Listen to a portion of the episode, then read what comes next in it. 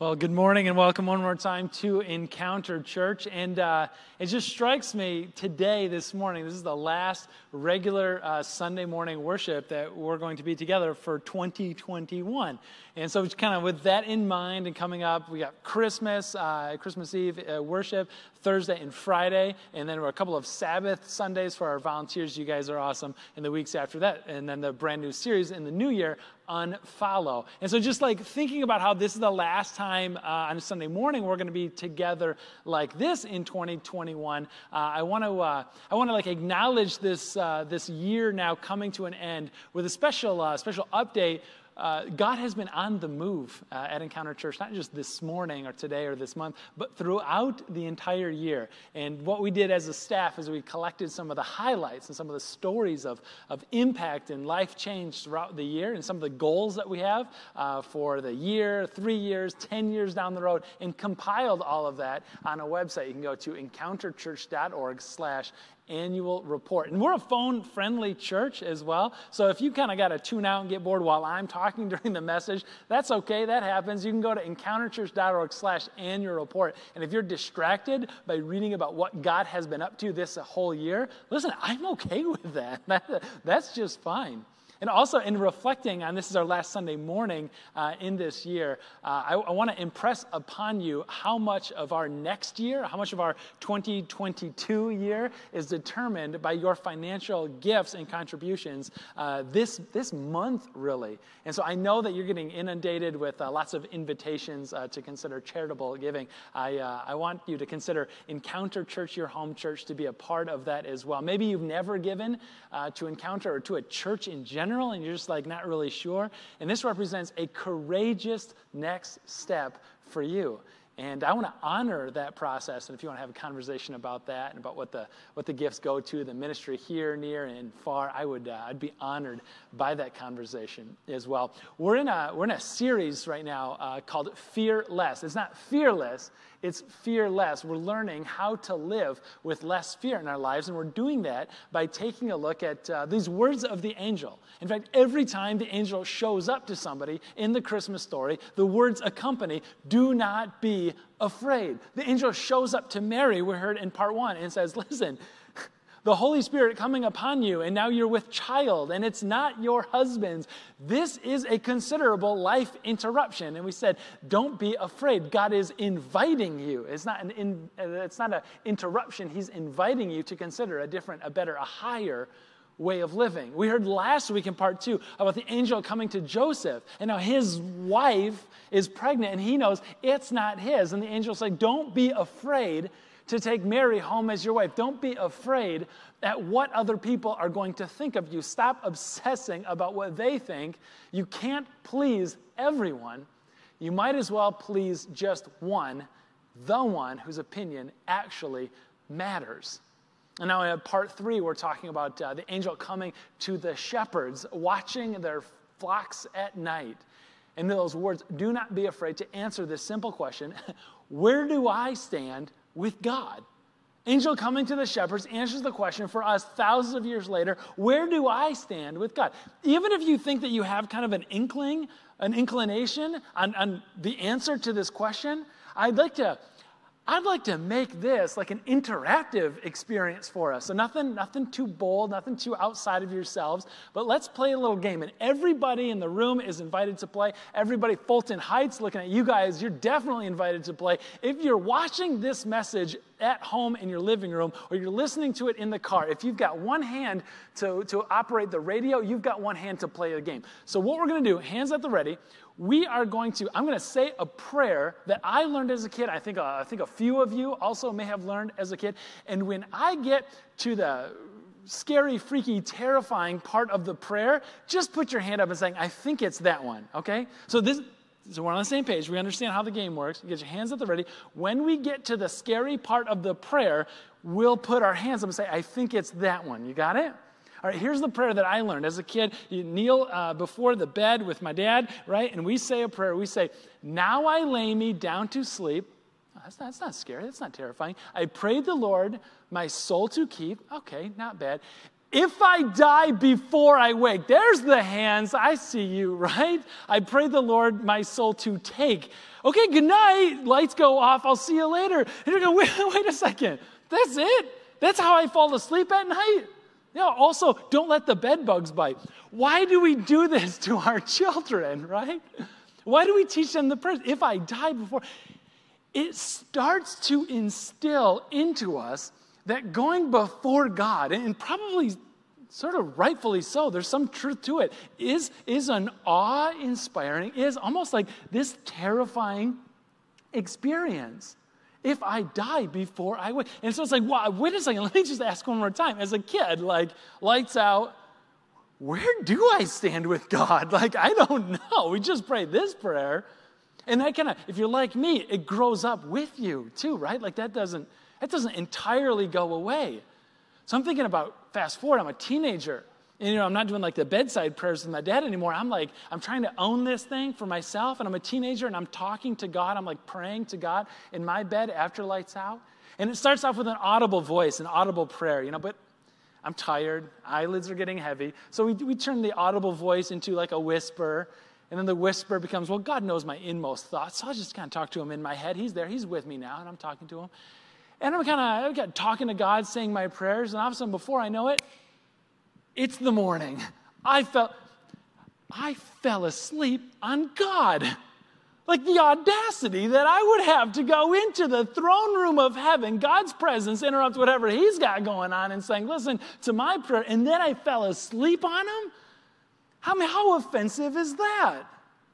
It's a true story. I was, uh, I was taking a, a, college class one time, and um, I was a good student, I'll have you know. But my roommate who I was taking the class with, um, well, let's continue the story. Uh, he's across the room, and, uh, and we're taking this class, and the professor's like doing this thing, doing his, doing his lecture, and I hear coming from the voice I know is my old college roommate, and he's going,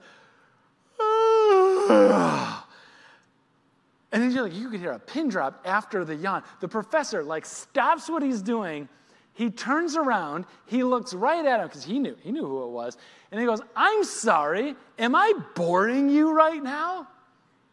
Full disclosure, it was like a classical art class for core. And I'm like, yeah, dude, you're kind of like boring almost all of us right now. But like, I knew not to yawn audibly, right? And I, we remember the story differently. I remember him getting kicked out at that moment because the professor was just so angry about it. He's like, no, no, I never got, I never got kicked out of any classes uh, at all. But we, we diverge on, on that side of things. But I, remember, I remember distinctively how upset the instructor was that somebody was just bored by him. And now we like overlay that on top of God. And like, how much more offensive is it to go to God at night and to get just so bored in the presence of the divine, and we drift off. No amen, no see you later, talk to you later, nothing, just gone. It's now morning time. Where must I stand with God? You know, as a kid, as a teenager, I don't think that goes away. I shared this story about a year ago. If you remember it, that's awesome. But uh, Helen, 90 year old Helen, true story. Uh, Helen's granddaughter decided she wanted to go ask her 90 year old grandmother, you know, hey, if you died, you know, like, are you confidence, faith wise? We've never actually had this conversation. It's important to me. I want to know what's important to you. So she goes to her 90 year old grandmother's house under the guise of, like, can you teach me your world famous chocolate chip cookie recipe? So they do the batter, they got the, everything in the, uh, uh, cookies are in the oven. And she pops the question to her grandma um, If you died today, do you know with certainty that you would go to heaven? A 90 year old grandma looks at her daughter and says, Honey, I sure hope so. And the granddaughter's like, I hope so? I hope so? That's the best you can come up with, Helen? Like you're a woman who stood by your husband until his last dying day. I mean, you're somebody who was involved in your community, you served at your church, you read your Bible, you drive the speed limit and pay your taxes for 90 years. And the best you can come up with is, I sure hope so. Guys, if Helen isn't 100% sure where she stands with God, what chance do any of us have? And the answer that we get is coming to us from the, of all people, from the shepherds in a story to answer the question for us where do I stand with God? So we're going to open up. We're going to open up the Bible to Luke chapter 2, and I want to invite you to open it up with me. You can find it on your phone. If you're not checking out the annual report, you can go to Luke chapter 2. Uh, and we're, we're going to read the story. For some of you who've maybe been to church, this is not like your first Christmas season. This is going to be a very familiar story. But what I like to do is, uh, is invite you to hear the story kind of disassociated, de- detached from the barnacles of the pageantry that we have put on it, attached onto it over the years, and just hear it as a story that Luke wants to tell, wants to tell us. So this is how it goes from Luke chapter 2. Let's start it off. Uh, Luke 2, verse 8. It says that there were shepherds living out in the fields uh, nearby, keeping watch over their flocks at night. There's a lot there. Continue on, verse 9. An angel of the Lord appeared to them, the shepherds, and the glory of the Lord showed around them, and they were terrified. Because the angel, remember, is not this little chubby baby angel with the weird wings on its back. It's like a, it's something worth being terrified of. But the angel said to them, like Mary, like Joseph, same words Do not be afraid. I bring you good news that will cause great joy for all the people. Today, in the town of David in Bethlehem, a Savior has been born to you, and He's the Messiah, He's the Lord. I mean, this is like this is a good news kind of story. A Savior has been born.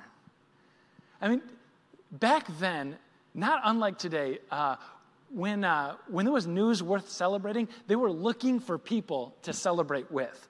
And so, what they would do is a commonplace that if you had kind of any means really at all, or, or, in proportion to the means that you did have, you would hire a herald. You would hire uh, somebody to go out and to share uh, your good news with everybody else because you wanted somebody to, to celebrate with. And we, kind of do the same thing today, don't we? I mean, this is what like gender reveal parties are. Like, we just want to celebrate with somebody. And so we're going to pop a balloon in like a certain color. Confetti is going to come out. We want to celebrate. So we're going to like donuts, burnouts in the parking lot, and whatever color the smoke comes out of the tires. That could just be a me thing. All right. Uh, we, just, we want, when we have good news, we want to share the good news with the other good people in our lives.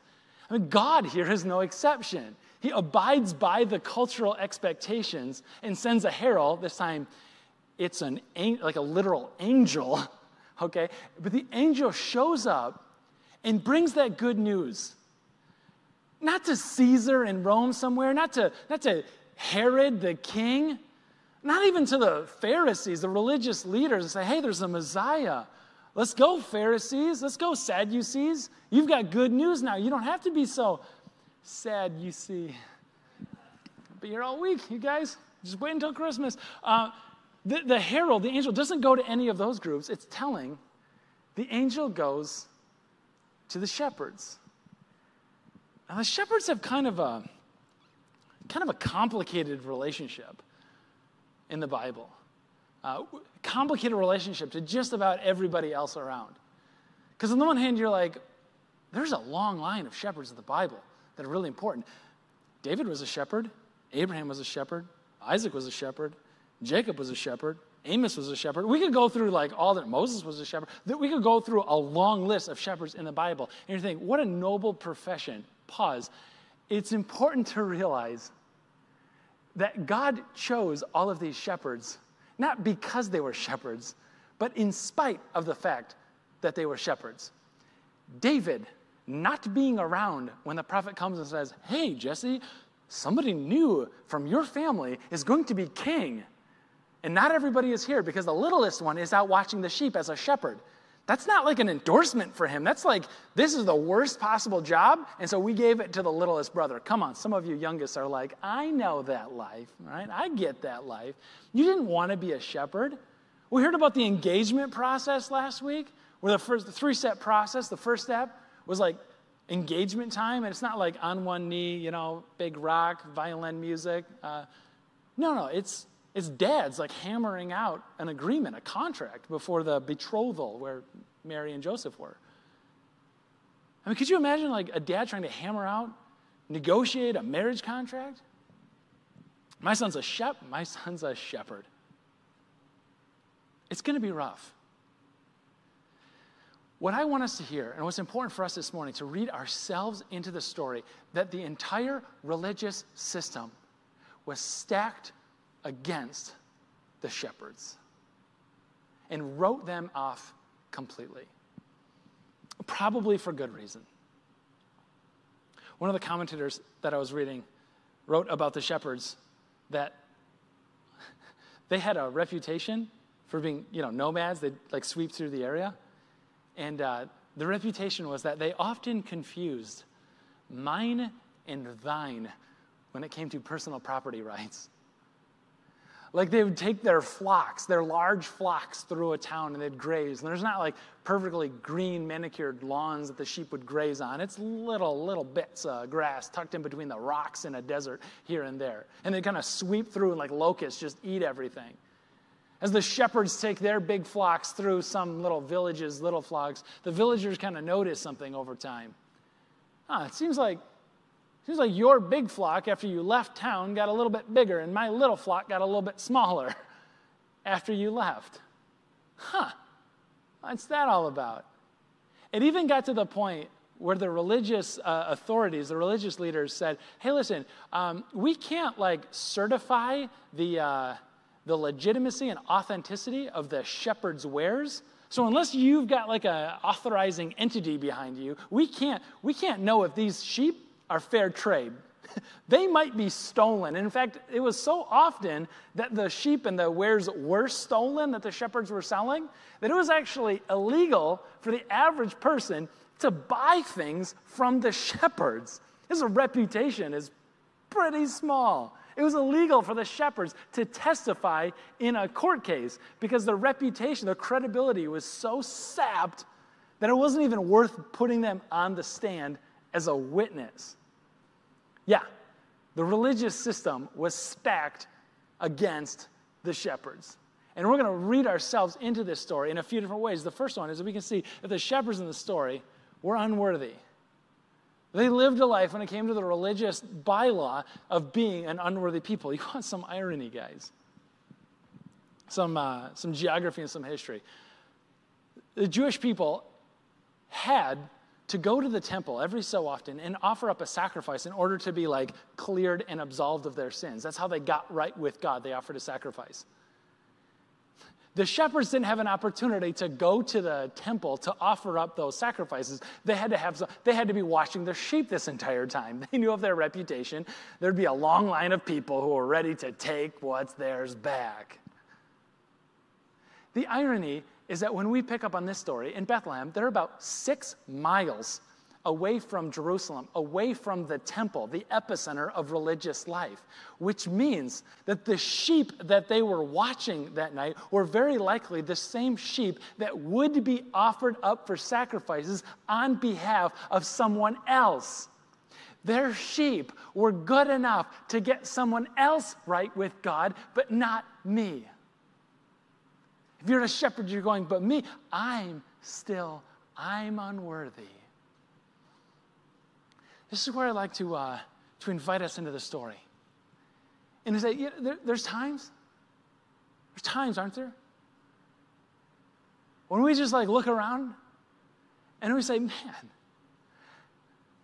I see the highlight reel of everybody else's life, and I see the behind the scenes of my life.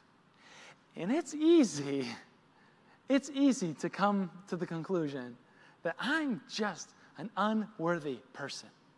Like we kind of get, sometimes we get like a little bit dressed up, you know? For, for church, I'm talking even at Encounter, which is like a space, the Kentwood location at least, the space that lends itself well to darkness, very unpolished in the most literal sense of the word. Fulton Heights, you guys are blessed, okay? Just don't take that, don't take carpet for granted.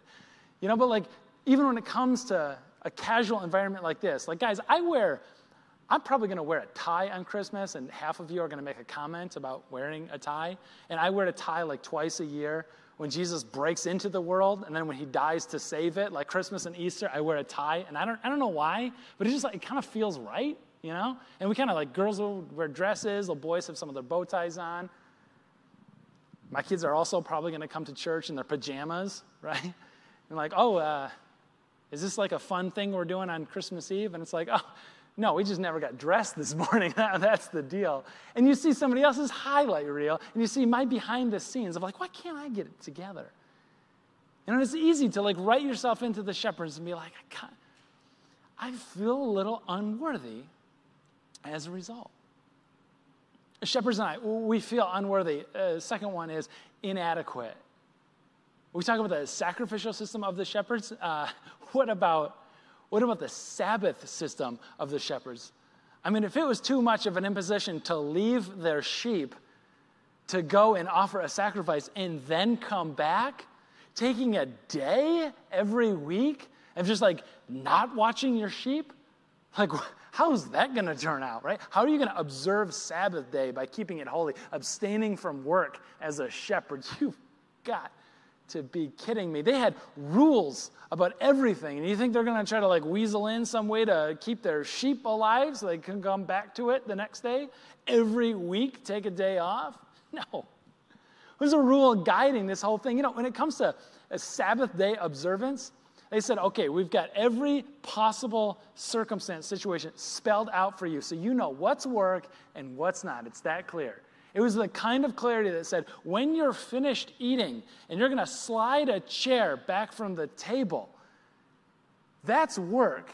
But if you to pick up your chair, move it back, and set it down, it's not work. And the difference is the sliding motion on a dirt floor could create a groove which feels a lot like plowing a field, which we know is work, and therefore it's illegal.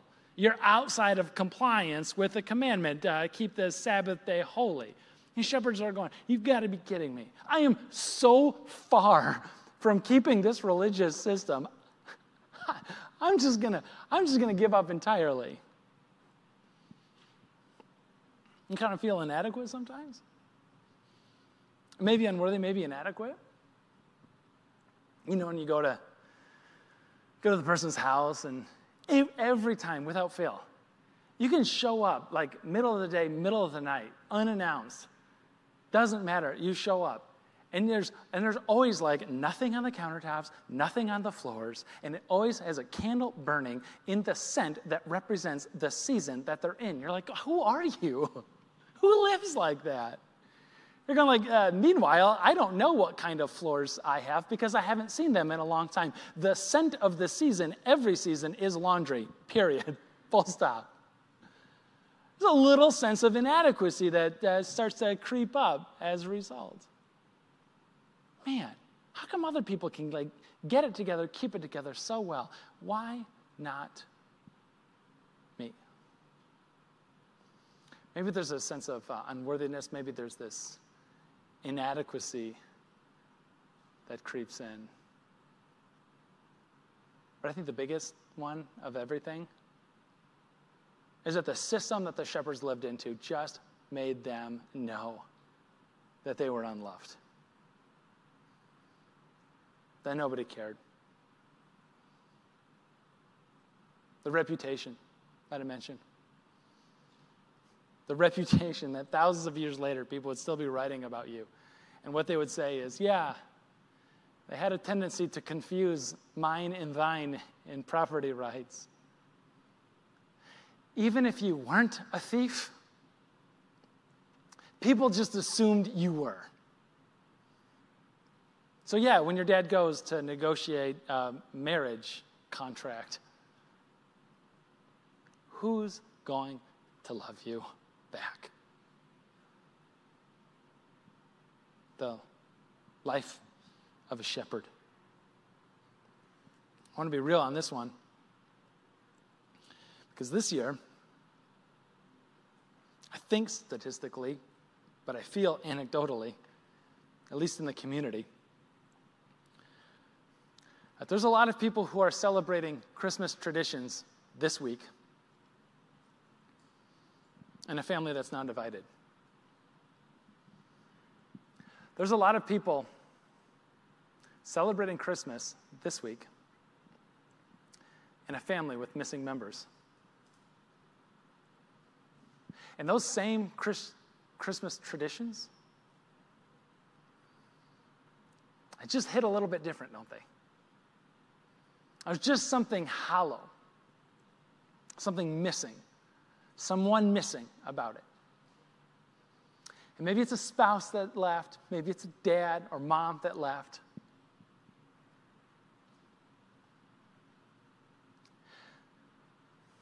But it just gives the impression maybe it's me. Maybe I'm not the one worthy of love. Bottom line for the shepherds, the bottom line for you and I today, is that the religious system was not working for them, and it doesn't work for us either. This Christmas, we recognize that we are not celebrating the advent, we're not celebrating the coming of a rule book or a miniature Ten Commandments guide. We are celebrating the advent of a person, not a, not a contract. You know the, the difference between a contract in a covenant that Jesus establishes. The contract has like terms and agreements to it, right? A contract has a do this, follow the rules, follow the guides, the laws, you know, check these things off one after the other, follow everything to a T, and then God is like, I'll take care of you, I'll bless you, I'll, I'll you're in my family, I'll take care of you from now on forever and ever. Amen. But the problem with the contract is that there's no way we could possibly live up to it. And like the shepherds, we just dig ourselves more and more into into a hole all the time. There's a difference between a contract and a covenant. A, a contract is determined by terms, covenant is determined by relationship. It's a significant thing that on this Christmas, we're celebrating the advent, the coming of a person who comes into our life. And so when God looks at each one of us, he doesn't see our sin. He doesn't see our faults. He doesn't see our failures. He sees all the goodness, the justice, the righteousness of Jesus Christ Himself. It's a covenant. God is binding Himself to us out of relationship, not contract, built on terms and agreements. And you know what that is? That's good news. That's good news for everybody this Christmas. Listen to these words. I like to read them like one more time. Listen to these words from the angel and to all of us. Do not be afraid. I bring you good news that will cause great joy for all the people. I bring you good news is good news for all the people, all the people that are unworthy, all the people that are inadequate, all the people that are unlovable. I bring you good, good news. That God doesn't want your, God doesn't just want your obedience, He wants your company. He wants to be with you. He wants to hear from you. He wants to talk with you. That's what it means. That's what Christmas means that God broke into this world to be with us and to be like us. I think about um, falling asleep before God. And if we have a contract with God, like we have a contract with so many other people in our lives, we have a contract with our employers, there's sort of an understated contract in a classroom setting. you fall asleep on the job, you know the terms and conditions that apply. it's not good news. But God established with us this Christmas not a contract, but a covenant. Not terms and conditions, but a relationship. I've had the blessing of having a child fall asleep in my hands countless times. As I'm holding their, my kids, admittedly when they were much smaller and they went to bed earlier. and just watching them talk at me and babble at me as their eyelids start to get heavy and they doze in and out and then they stop talking and i just feel their weight and feel their warmth as they just breathe in and out it's not a contract it's a covenant it's a relationship i'm not offended that they fell asleep while talking to me. I'm honored by it because I got to have a relationship with them.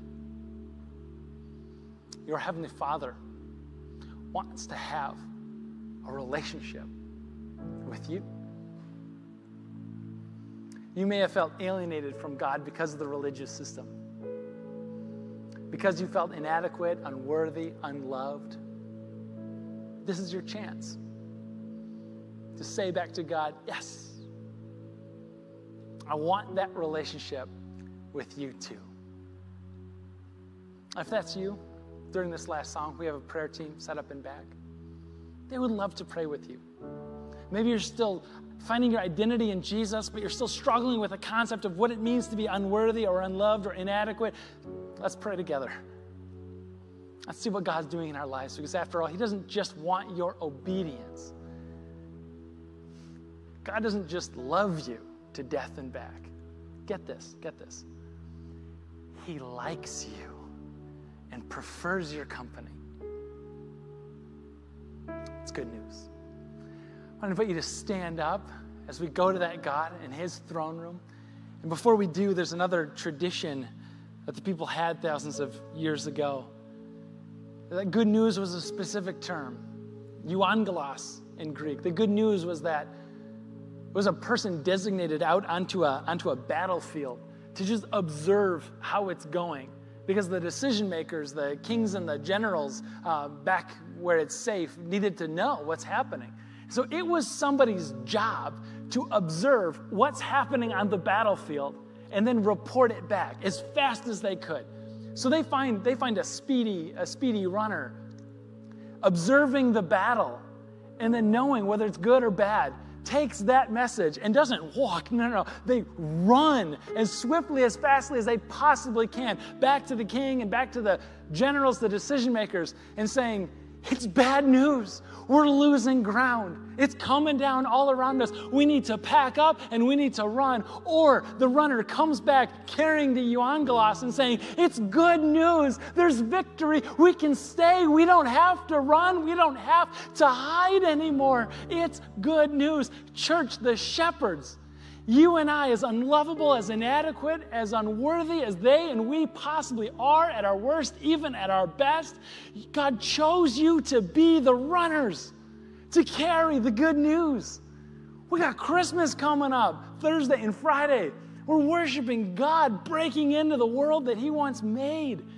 We get to invite, we get to call in, we get to be the carriers and the runners of the good news to a community that desperately needs it.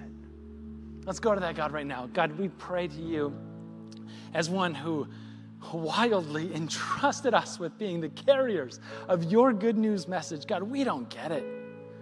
Why would you do that to somebody like us, somebody unworthy, inadequate, unlovable like us? But God, foolishness to the world is wisdom to you. And this is what you chose to do.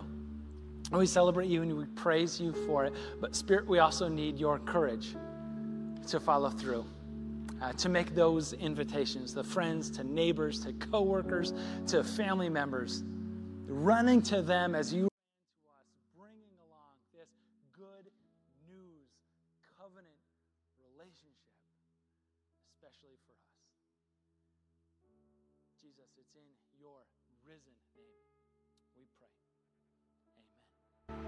Hey, church. It's our sincere prayer that this message was able to help you find new life in Christ. And if you did find it helpful, would you consider donating to help drive this ministry forward? And don't forget, there's no substitute for doing life together. So find a worship experience, join a small group or a serving team today. You can do all this at encounterchurch.org.